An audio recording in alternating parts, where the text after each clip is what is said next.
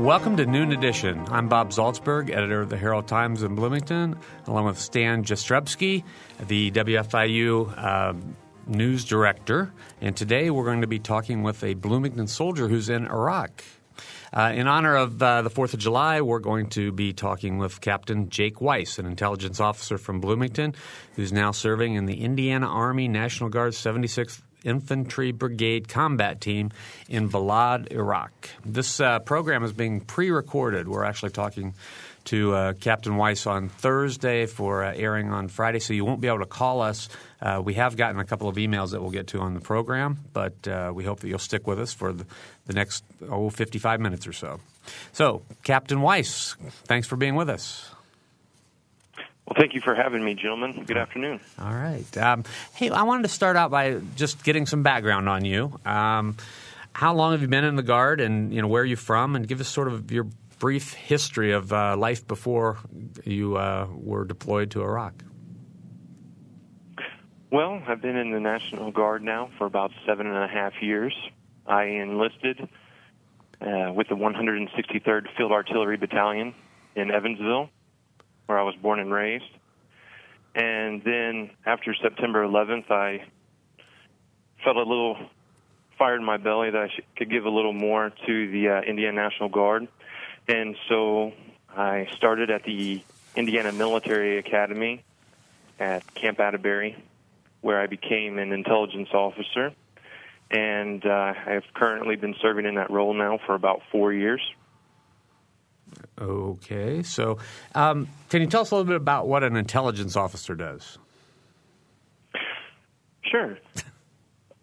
As, well, as we like to say, intelligence drives maneuver. And uh, our job is to get the overall threat picture so that the commander can have uh, a good idea of what to expect on the battlefield. And uh, here, in particular, on uh, Joint Base Balad, I work in the Joint Intelligence Support element, where, uh, bottom line, we establish and integrate all aspects of intelligence to secure Joint Base Balad. So we work uh, the intelligence for base defense. And there are many tenant units here on Joint Base Balad, and we're kind of the repository for the raw information that is collected by numerous assets and uh, we deconflict this information into actionable intelligence.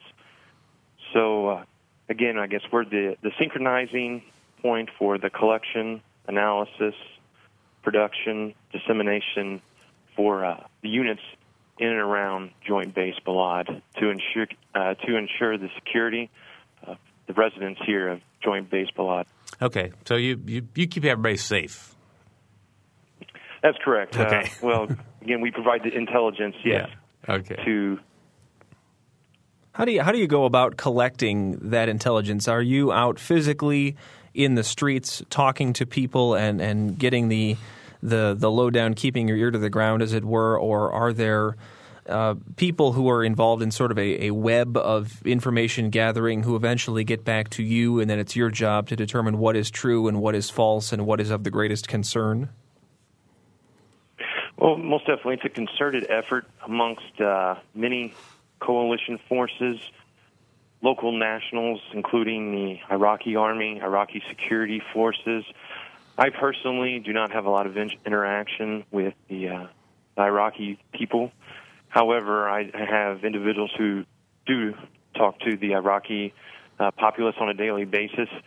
We get to, you know, atmospherics, what uh, the surrounding villages. You know, how how do they perceive coalition forces?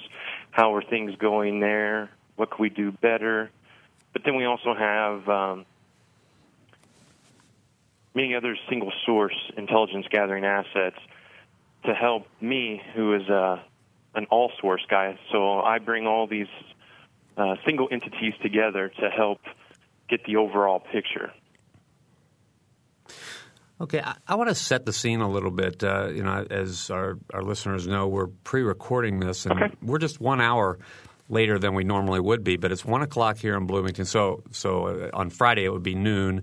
Um, it's eight o'clock your time, right? So you're there. It's eight o'clock at night, um, and What is is uh, Joint Base Balad like? Now it's it's Army and Air Force, correct? That is correct, and along with contractors, this is an enormous installation here at uh, Joint Base Balad. And I guess on a daily basis, this would be about the time that I'm actually getting up. I'm the officer in charge during nights, and so I'd get up, grab a nice bite to eat.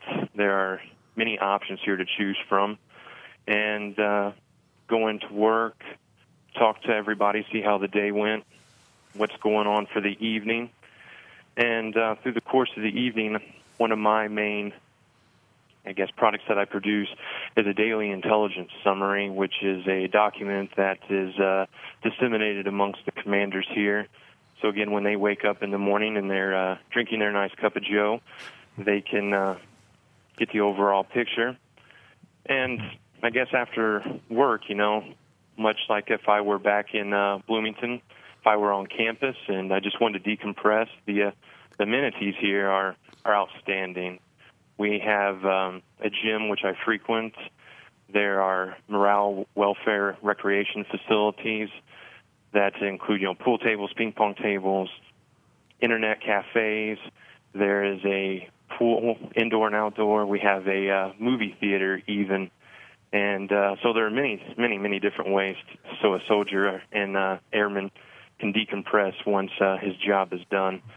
And uh, so I guess, you know, there's always that sense of normalcy that helps uh, individuals cope with being away from loved ones. When you say that it's an enormous base, can you give us some uh, some sense how how many people are uh, you're living on the base, I, I assume, and how many people are actually there every day?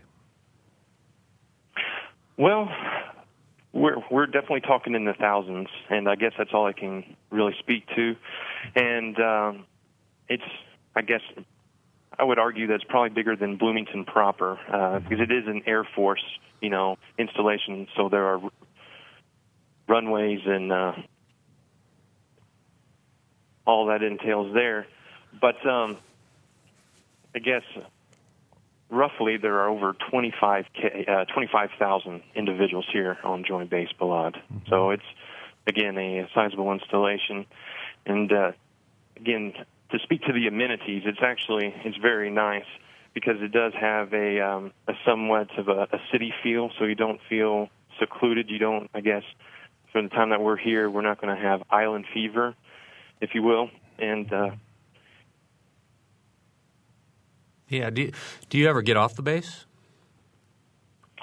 Um, I personally do not. However, many of uh, the 76 soldiers do, mm-hmm. and uh, our thoughts and prayers are with them every time that they go outside the wire. But it is essential to, of course, the concerted counterinsurgency efforts that are going on here in Iraq. And uh, if I may, if I could speak to the 76 here, sure, absolutely, very quickly. Mm-hmm um, our mission, we are concerned with uh, securing logistical supply routes. We have many of our soldiers who every day go out and they're part of convoy security. And um, we also have a lot of individuals who are scattered throughout the, the country who are uh, essential in securing different coalition installations. So they're concerned with uh, base defense. And these two missions right here, the uh, base defense and convoy security, are essential in uh, securing, you know, a stable environment in which the Iraqi populace can live and work normally. Jake, if you were to walk outside your, your door of the room that you're in right now, can you describe for our listeners what exactly you see? Is it does it look like a, a town? Does it look prefabricated like you might see, you know, sort of in the movies depictions of, of military bases? Uh, is there a, a combination between the two? Well, I guess when the uh, dust isn't thick enough and I can see two feet in front of me, yeah. uh, So the uh, is very are we, nice. Are we talking about I'm you sorry? know? Are we talking about like hangars and corrugated metal and things like that? Correct. That is in one part of the installation. However, where I live, it's in yes prefabricated housing. I have one roommate, and uh, we have to walk a little ways where we, you know, share facilities with uh, numerous other soldiers and civilians and, and airmen. But um, they're situated in what they call pods, and these pods are surrounded by concrete barriers for, you know, uh, these are safety measures that are established to ensure every individual here, resident of Joint Base Balad, has some sense of uh, a peace of mind, a sense of security, and excuse me. But yes, it's. I mean, it's very much uh, like any uh, military installation back home. You have your isolated living quarters, but then you also have your buildings that are dedicated to, for work. Then again, I go back to the facilities for morale, welfare, and recreation and uh, there is a bus service to uh, facilitate easy access to all you know all over the installation because I think today it was a brisk 111 degrees down from uh, you know the past few days which have been hovering around like 117 so when you're out in the uh, the heat of the day you know walking to the dining facility and walking back to work it's uh it's quite the workout and so they have made every, I guess, they've taken advantage of every way to accommodate the individual's residents here of Joint Base Balad to, you know, I guess ease the uh, hardships. Tell me about your your home. Is it does it feel like home to you? Does it feel like it's a, a very sort of transient living place? Have you worked to uh, put up uh, pictures of family, pets, uh, Bloomington, etc.? Yeah, actually, uh, surprisingly, I feel at home. It's somewhat comparable. I was explaining to uh, family when I first arrived to you know that first year at IU when you walk into the dorm room, like oh goodness, this is going to be my home for the next year, and you make every effort to feel comfortable and to make it feel like it is your own. I've hung some pictures on the wall, uh, especially, of course, of you know my wife and I. I've hung some uh, and other pictures to remind me of home around uh, Bloomington and uh, my immediate family back home in Evansville. And um, one of my vices actually happens to be reading. And luckily, Amazon.com is only a click away, and so I have quite the little library growing in in my room as well. And uh, when I don't feel like reading, we have the Armed Forces Network, which is available in our in our rooms, which provides us, you know, that connection to back home. So when my wife or someone else is, uh, you know, watching the news or watching a TV show, we can discuss that show on our next uh, phone conversation, next email conversation. So there is that sense of, you know, I'm still I'm still with you, and uh, so again, it, it goes back to it, it's wonderful because we have a uh, there is that connection to back home. I don't feel isolated here, and it does feel just like okay, I'm a little bit. Of course, I'm not at home, but I'm not on the other side of the world. Are there things besides obviously family that you you miss about Bloomington or about Evansville or about Indiana in general? Well, of course, uh, other than the obvious, my wife, my family, friends, and uh, when I walk into my restroom, you know, my bathroom, I only see one commode and uh, one shower. That's going to be nice to see.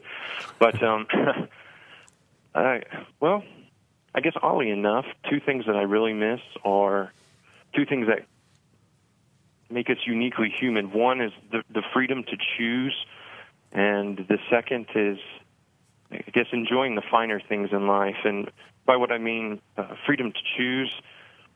Again, I can't uh, complain about the the options for for food here. I mean, it is just unbelievable. But I miss, you know, hopping in the car with my wife and it's like, well, honey, do you want to go to Malibu Grill, Little Zagreb's this evening? Or, um, you know, would you like to go to Village Deli or the Bloomington Bagel? So, you know, just being able to having the freedom to go do what you want when you want. Um, but also the, I guess, the finer things in life when with my wife and I when we lived in Chicago.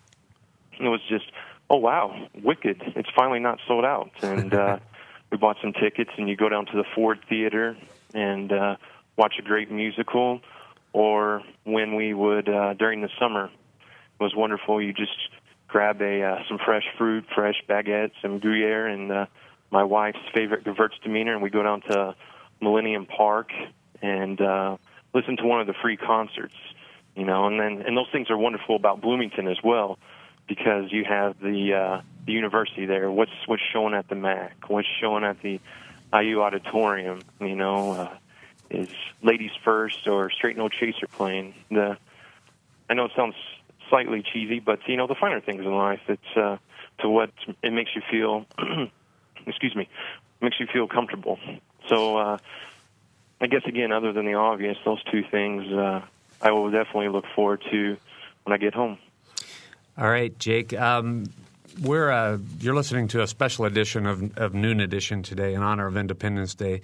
We are talking with Captain Jake Weiss, who's an intelligence officer from Bloomington, who's now serving with the Indiana Army National Guard 76th Infantry Brigade Combat Team in Balad, Iraq. This is a pre-recorded program, so you you can't call us today, but hopefully you'll stick with us till the, the end of the show. Um, Jake, we really appreciate your what you, the kinds of things you're telling us because I think I think for Stan and I both, we really are interested in finding out what life is like. Um, you know, when you're on a, a, large military base like that in a war that we write about uh, so often, um, write about and read about so often. So uh, we really appreciate your candor with us. Um, can you talk a little bit more about about what your week is like? I mean, you said you you basically work nights, right? Um, so do you work? Yes, fi- that's correct. Do you work five days? Do you work seven days?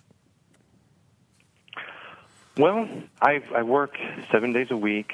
However, as I had mentioned, this is a uh, concerted, you know, counterinsurgency effort here in Iraq, and which is made up of my office alone is made up of a few army units, different army units, Air Force, civilian contractors, and so there are enough of us to where we can run uh, three eight-hour shifts which is absolutely wonderful.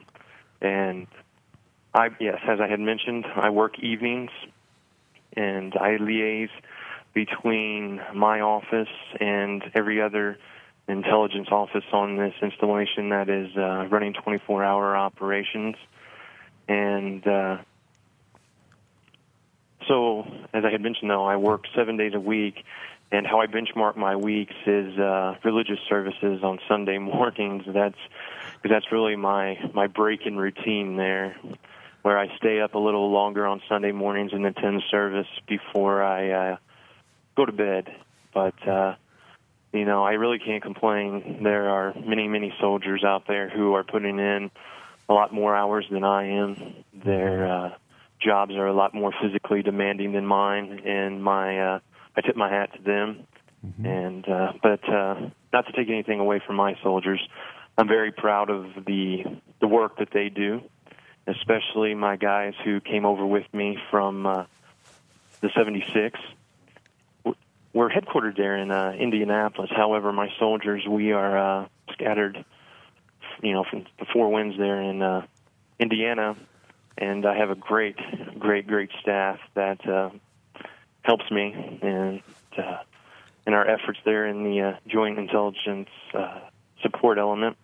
And if I may, I would just like to uh, talk briefly about uh, some of my soldiers, if that's all right. Sure, that's fine. And could you tell us how many how many people are with you there from the 76th in Balad? Um, well, I know that there are approximately 3,100 soldiers from the 76 deployed. As far as the number that are here on Joint Base Balad, I'm about a thousand okay. are here on uh, Joint Base Balad. Okay. And uh, so it's a definitely a sizable element uh, from the Indiana Army National Guard. And during our mobilization process, we were told that it, it was the single largest deployment since World War II and the you know the the residents of Indiana and uh, local communities like Bloomington should be proud of uh, the 76. We are doing phenomenal things over here, and especially if I again if I could talk about my section, I have a uh, a relatively smaller section that's working with me, but uh, and they run the gamut. One of my uh, my rock, my uh, chief warrant officer James Graham, he has been in the military for over 20 years, and again I've I'm I've been in for seven and a half. And so I lack a lot of the experience that uh, James he brings to the table, and so he's my rock. Whenever I need uh, some advice, I turn to him. And as a chief warrant officer, he's uh, you know indispensable to the uh, the intelligence mission that we have here. And uh, where's, the, where's James from? Where's James from? He is uh, the the Plainfield. He's uh-huh. from Plainfield, Indiana. All right. And and also on the opposite end of the experience spectrum, I have uh, Specialist Ashley Wilkinson. She is uh, two years removed from high school. You know, she's a recent graduate of Paoli and uh, the learning curve for her was steep, but she has just done wonderful things for us, and uh, I'm very proud of her. Again, she's you know the youngest of my soldiers. She's 20 years old, and she is just doing wonderful things. And um, and in between, I have two guys, uh, sergeants Ryan Eaglehoff and William Buckley, who are consummate professionals but I enjoy having them around too because they're always good for a laugh and they uh, bring some much needed humor uh, during some stressful periods. And also, uh, my specialist Jonathan Gibson. He is a fellow IU alum and he resides in the Bloomington community as well. And uh, he's great to have around because he and I we can always keep up on the latest gossip keep uh, coming out of Bloomington. You know, hey, is uh Coach Lynch, is he going to, you know, we're going to go for that second bowl in a row? Um, Coach Tom Crean, we've been, that thing has been our favorite uh, topic to discuss and, uh, and uh, see who he was going to put on his roster. And um, so it's great to have him around. And if I may, one of my soldiers, she did not come with us. However, she's a, a uh, student there in Bloomington, uh, Sergeant Amanda Berzina, and we're very proud of her. And uh, even though she couldn't be with us on this deployment, we uh, we very much appreciate all her hard work. She deployed with us uh, in Afghanistan when we were there in 2004, 2005, and uh, she is currently, well, if she's not currently, she is soon to uh, leave for uh, study abroad in at Oxford. So, um, you know, all my guys and gals, I'm I'm proud of them, and uh, and, and so should the residents, you know, of Indiana and uh, communities like Bloomington. You mentioned that your soldiers are of varying ages and varying degrees of experience. Do you find that for the first time that they're deployed and they arrive and they touch down in Iraq, uh, that that it is an experience that that you really sort of you know can't quite prepare for until you're there and you see exactly what you're what you're facing in terms of the elements and in terms of the the different culture and, and the the different geography and, and lifestyle? Well, I would have to say yes and no. The First Army and the Indiana National Guard has done a phenomenal job training us, and uh, we continue to re- receive training to this day. And so, when it comes to operations, when it comes to our daily jobs, I say yes. You know, we are well prepared before we ever had boots on ground. And now, in regard to experiencing, yes, the changes in, in temperature, weather, geography, culture, yeah, I agree. That is something that you cannot uh, fully appreciate until you come over here. And uh, for some, it's uh, it's it's it's kind of uh, humorous when uh, we first got here. You kind of see the uh, deer in the headlight look, if you will. But everybody has adjusted wonderfully, and uh, but uh, so yes and no. Uh, again, we have received uh, ample training, but uh, when it comes to some things, you just have to uh, see to believe. What was the biggest surprise for you when you first uh, set foot in Iraq? Well, I guess as I previously had mentioned, this is uh, my second deployment with mm-hmm. the Indiana Army National Guard. So I had, um, I guess, some preconceived notion of what to expect. But uh, when I first arrived here, I really did not fully appreciate how large this installation is and uh, what a uh, what a joint effort it, it is, I guess. Because when we were in Afghanistan, we had worked with different uh, branches of service. We worked with coalition nations, but not to the degree that uh, we are here. And I think for me, that was the biggest uh, shock, the biggest surprise was, wow, you know, this is quite the concerted effort, and uh, we're just going to do our part to help. We have an email here that I wanted to get to. Um, uh, our writer asks if you could clear up one misconception that the American people have about the situation in Iraq right now. What do you think that that misconception would be that you'd want to, you know, uh, nip in the bud here? The biggest conception, I believe, is that the average Iraqi is uh, is is frustrated, is a little unsure of what is uh, uh, our presence means here, because as I had mentioned, my a lot of my, my soldiers go outside the wire and they get uh, atmospherics in the surrounding villages. And a lot of the local populace, they have nothing but wonderful support for us. They know that we're doing great things, and the great things that we are doing here could not be possible if it were not for their assistance.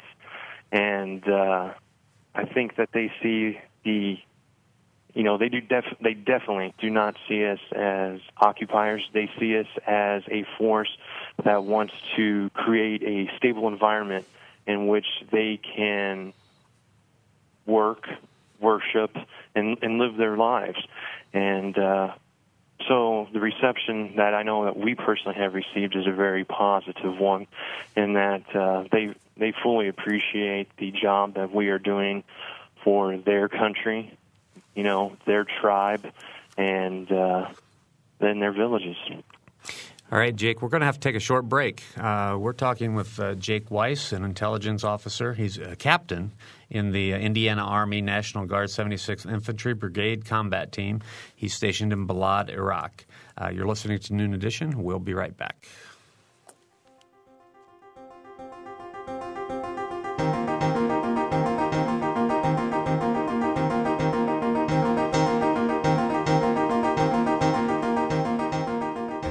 You're listening to Noon Edition on member supported WFIU. Production support comes from Closets 2, providing organized and expanded closet and storage space for home office and garage using a variety of systems with no major renovations. Closets 2 owned and operated in Bloomington 332 2233. And from South Dunn Street Project, represented by Brian Lappin, Real Estate, classic bungalow inspired architecture in the Bryan Park neighborhood of Bloomington www.southdunstreet.info. If you're a person on the go, you can take WFIU programs with you. We're podcasting. Podcasting is a convenient and easy way to download audio files directly to your computer. Listen anytime from your computer, iPod, or portable player. You can download podcasts of full length programs like Noon Edition, Ask the Mayor, and Harmonia, or short features like Kinsey Confidential the Ether Game musical mini quiz, and movie, play, and opera reviews. You can find out how with a visit to our website at wfiu.org. Welcome back to Noon Edition. This is our special 4th of July. Um, edition, I guess, or installment of Noon Edition. Uh, I'm Bob Zaltsberg from the Herald Times, along with Stan Jastrzebski from the uh, WFIU. He's the news director here at WFIU, and we're talking with Captain Jake Weiss, an intelligence officer from Bloomington, who's now serving in the Indiana Army National Guard's 76th Infantry Brigade Combat combat team in Balad, Iraq. This is a pre-recorded program, so you can't phone us, uh, but uh, we'll be here with you for the next 30 minutes or so. Jake, uh, before the break, we were talking about. Uh, you said that one of the bigger misconceptions was that the U.S. troops and the coalition troops are viewed as occupiers and as sort of interlopers who are there without warning and without permission. Um, I'm curious. There's been a lot of talk in the, the news media recently about the, the Sons of Iraq and their help to the counterinsurgency. Uh, have you had any experience uh, with, with, that group uh, in terms of helping your mission? Oh, yes, uh, most definitely. Formerly known as the uh, Concerned Local Citizens, the Sons of Iraq, SOI, are imperative to our mission here in, in establishing a secure environment. There are checkpoints established, you know, to ensure that uh, individuals are uh, not trafficking weapons, munitions, that sort of thing, and just to keep an eye uh, on the local populace to ensure that uh, I guess that is the uh, local force protection uh, effort there, the Sons of Iraq, yes. But uh, the patrols that go forth from uh, Joint Base Balad interact with SOI on a daily basis. And these Iraqi men, again, are of the utmost importance uh, when it comes to localized uh, security. All right. Uh, Jake, I, I know that I, I, did a little research before. Uh, I know there have been a couple of incidents. I think the one that maybe was the most most serious near Balad was a car bombing in February that killed 23 people. I, I think that was very close to your, your base, if I'm not mistaken. What can you tell me about that day? Well, uh, I really cannot speak to that particular incident, considering uh, we arrived after the event. Okay. However, I know that the commanders here have, you know, learned from that event and have established uh, preventive. They have established preventive measures uh, when it comes to securing the installation here. So they have, uh, you know, ensured that the proper force protection measures are in place to, uh, you know, combat uh, combat a uh, similar uh, type attack in the uh, the future. Is that something? But yes, again, that was of it for. Is that something that, that quite frankly, you, you worry about? I mean, do you feel safer being on the base than if you were uh, outside the wire, as you say? Yes, uh, I I would definitely agree because uh, again, this is a well-established installation. There are early warning measures in place. There are proper force protection measures in place. Uh, units, we conduct uh, constant training. Each unit has a standard operating procedure. So when a particular event happens, we have a a battle drill. We call it battle drill that we run to ensure accountability of personnel, of equipment, and uh, to you know ensure that the protection of uh, Joint Base Balad continues. How often uh, do you get to talk to family and friends by phone or by email when you're there?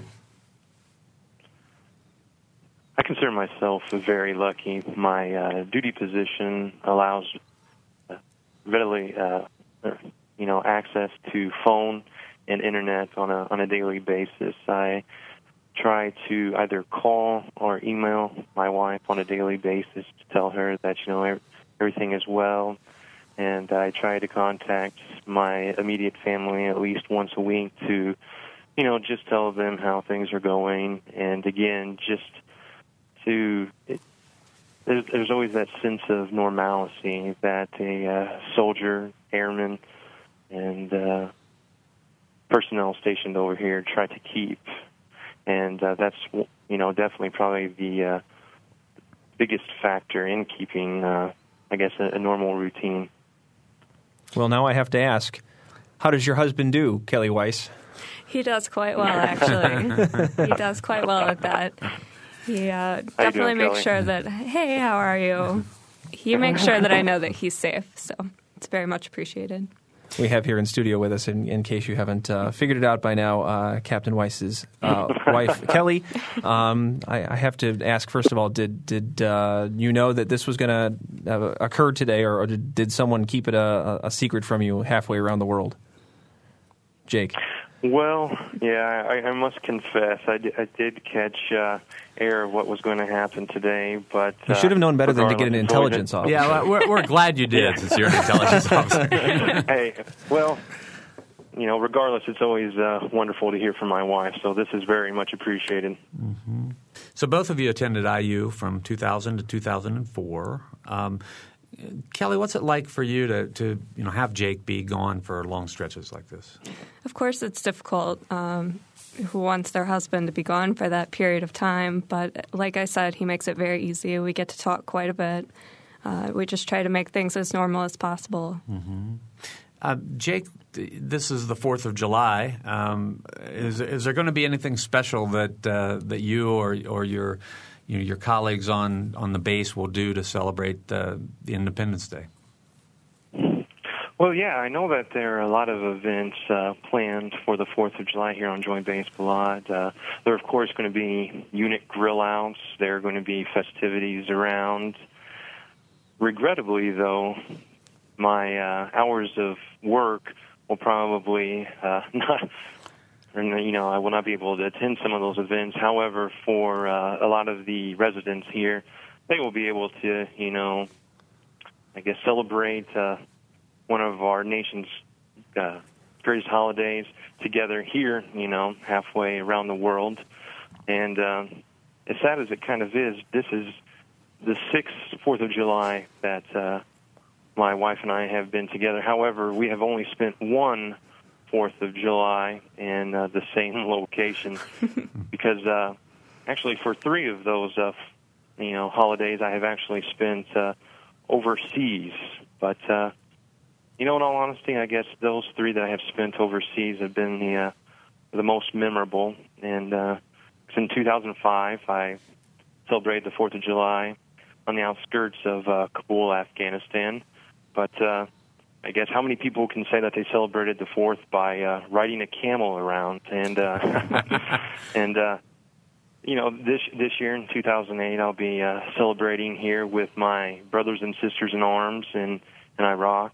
But uh, I guess really the most memorable for me uh, last year, 2007, I was uh, interning with Eli Lilly and Company in uh, Geneva, Switzerland and uh, while I was there, I was uh, personally invited to the uh, residence of Ambassador uh, Warren Tichenor. He's the uh, the permanent representative of the U.S. to the uh, United Nations in Europe and uh, other international organizations there in Geneva. And uh, it was actually a very a powerful event for me because I have uh, always considered myself a, a very patriotic man, even long before I donned the uniform and to be there in a, uh, a foreign land in 2007, you know, many years after uh, the Declaration of Independence was signed, and to see how that document created a nation that is, you know, shaping and influencing the world to this day is it was, it was a very powerful experience for me in all in all honesty. So uh, yeah, the Fourth of July. It I, I mean it means a lot to me. I know it means a lot to my fellow service members, and uh, we will definitely be celebrating in uh, whatever manner possible tomorrow. But uh, it should be a good time. Kelly, where have you spent the last six fourth, fourth, fourths of July? oh goodness, either down in Evansville in Chicago, or I was in London for one of them. Oh, okay, not Geneva, not nope. not Kabul. Unfortunately, not. and what is the? I'm curious what the day means to you, knowing that your husband is is serving his country in Iraq. Uh, does that add, you know, added meaning if if such a thing is possible on the Fourth of July? Oh, absolutely. I think it's brought. Um, a really great awareness to not just my husband, but to everyone that's serving, and um, makes me really proud of everyone serving in the military right now. Do you have relationships with other uh, wives or family of soldiers who you might get together with to, to celebrate the day and to you know uh, communally you know think about the, your family who are, are gone for the day? Um, sure. Usually I spend it with my family, not necessarily, but there are quite a few friends that I have that have loved ones overseas. We talk pretty frequently, so that helps a lot what are the stories you're hearing from them about about their friends and family uh, over there? Are they are they uh, having a hard time of it? Are they counting down the days till they get back? I think all of us are definitely counting down the days. I think any military family would say that. I think all of their experiences have been really similar to ours. Um, they've, you know, just been counting down the days and waiting. How long is your deployment, Jake? Well, uh, you know, the um, Secretary of Defense, Robert Gates, early in uh, 2007, signed a policy that uh, he, we, the reserve element, could only be deployed for, I guess it's a 12 plus 1, uh, so 13 months. And as many know, we were mobilized in early December, and my brigade commander, uh, Colonel Carr, mentioned that our wonderful farewell ceremony at the RCA Dome that we will be spending the holidays again with our loved ones this, you know, this uh, this year. So, you know, we look forward to that time, and uh, as my wife said, we are definitely counting down the days. so you don't have a you do you have a, a plane ticket yet, for lack of a better term, that that that describes the precise date at which you will be on your way back to America? No, uh, no, we do not, not yet. How, how, Jake? How do you think things have changed? I mean, you've been there now for about six months. I mean, do you see any any marked change from the day that you got there to now in terms of security, in terms of, of progress, and what the mission is?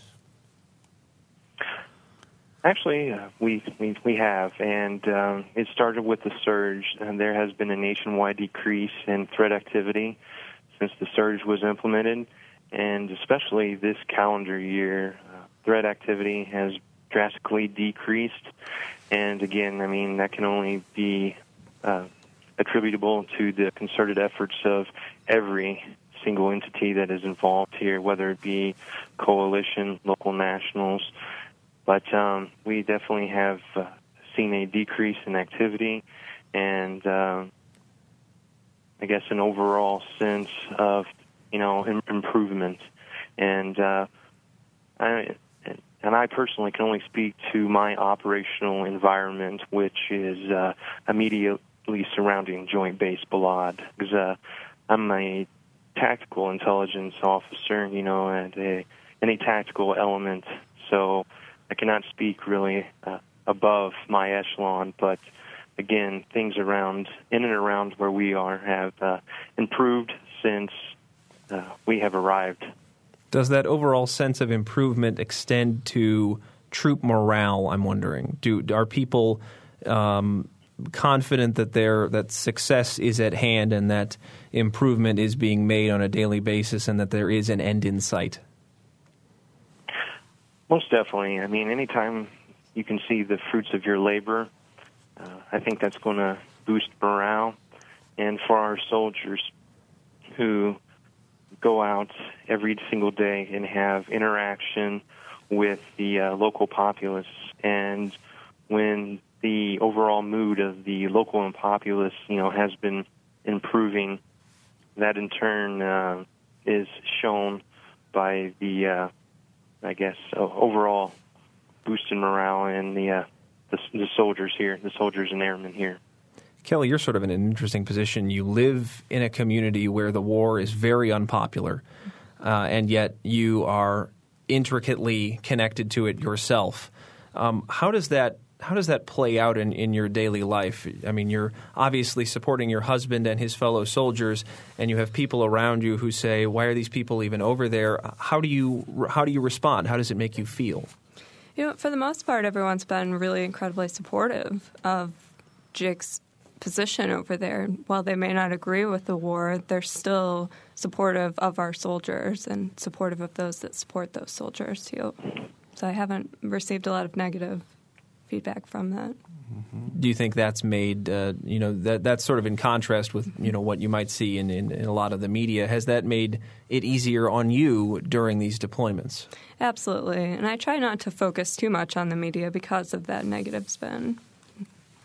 Yeah, and being a member of the media, I'm obviously interested in in this. Jake, um, you know, from your perspective, mm-hmm. from your perspective over there, what what do you? Th- I mean, I know Stan asked a question about you know misconceptions about what's going on. Mm-hmm. Um, right. how, how, about sort of overall national, international media coverage? Do you think it's been fair, or do you think that, that it's focused on the wrong things? Well, I definitely think I think it's been fair, and um, if you could tell recently in national media outlets, the war here in Iraq has received, I guess, less coverage, and that's always a good thing because that means there are, you know, no spectacular events going on. I mean, soldiers are and airmen and Marines and sailors are doing their jobs every day here, and um, as a result, you know, that doesn't, I guess, uh, make for the best news story because it's, you know, for I guess for lack of a better word, it's not sexy, but uh, you know they are doing their job, and uh, I'm very proud of them. And I guess on a local level too, though, uh, I have received nothing but the most phenomenal support from the Bloomington and IU communities. I am currently uh, in the School of Public and Environmental Affairs, and I'm working on my master's public uh, public affairs. And uh, my fellow MPA students faculty, staff. You know, they've raised over uh, $200 and they've purchased 15 300 minute phone cards.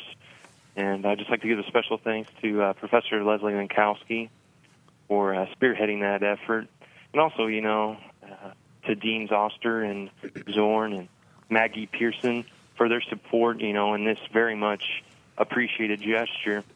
And um, I found out from one of my fellow classmates who just graduated this past May, and and at the uh, ceremony, which I would have attended, you know, if not for the deployment, but I was very grateful to hear that Dean Zorn, uh, interim Dean Zorn, he uh, noted my absence in his address to uh, my MPA class, and you know, those two small gestures right there uh, speak volumes uh, to me and to my fellow soldiers, and I, I very much appreciate their support. And even uh, IU has a great asset in uh, Margaret Bechtold. She is the uh, director of Veterans uh, Support Services. She liaises between the university and the uh, you know the U.S. Department of Veterans Affairs there, and she assists um, over 300 students every semester. She's she she's phenomenal, and um, she has been a great support in you know uh, facilitating my uh, my where I had to dis uh, you know uh, disenroll and uh, all the paperwork that's uh, necessary there. And I know that my roughly 30 plus fellow IU students who had to withdraw from uh, school have, went through her office, and she has been uh, nothing but very supportive. I'm curious about the the media there in Iraq. Uh, you know, we, we talk a lot here, obviously, about what American media and what people like the BBC are doing. But what about what about media closer to home there for you? What do mm-hmm. what do reports on Iraqi television or in Iraqi newspapers say these days about the American occupation, if you will? Well, I I would definitely, I guess, not use you know, occupation. But um, as far as our support in establishing, you know, a democratic nation in establishing security, uh, they they are supportive.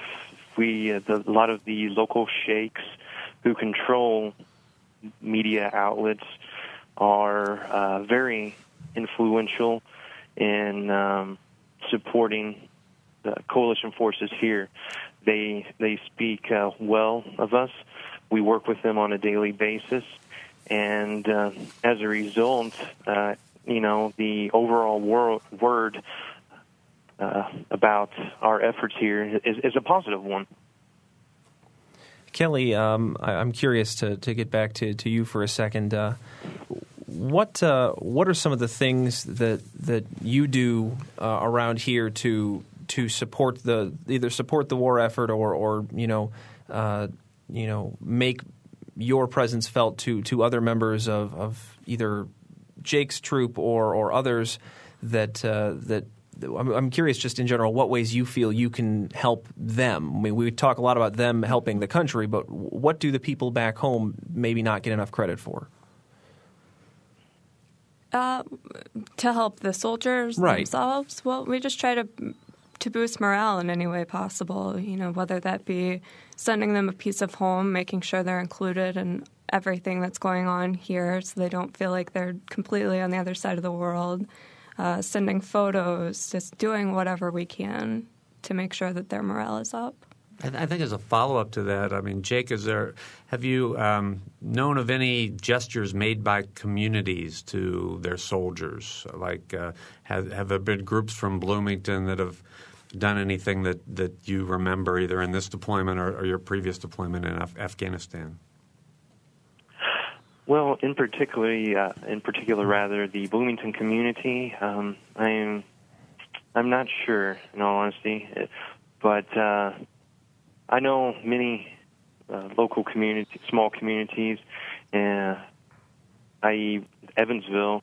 They have sent um, stuffed bears to soldiers to when they go out on local patrols that they give to, you know, local Iraqi children the uh, phone cards, as I had mentioned, the care packages, and uh, that have been sent. Yes, and those are all very, very much appreciated because, uh, as Kelly had mentioned, it's just great to receive anything from home. To, to be uh, honest with you, and um, it, I would be remiss if I did not mention uh, the 76 website, and it does speak to what um, what local media outlets um, are covering. It also speaks to what fellow Hoosiers and how fellow Hoosiers are supporting our efforts here.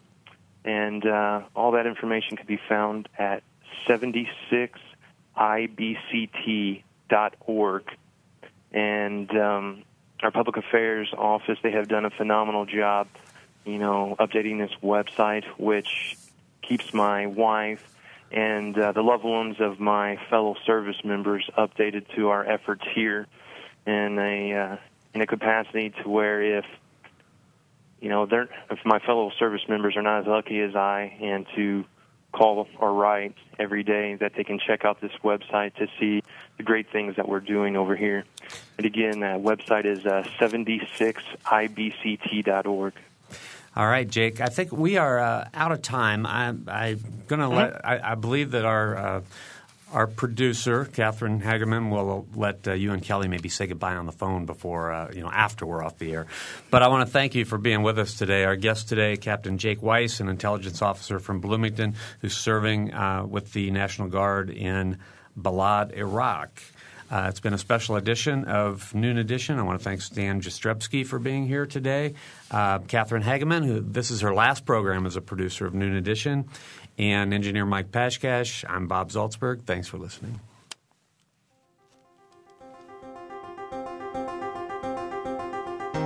Noon Edition is a production of WFIU and the Herald Times.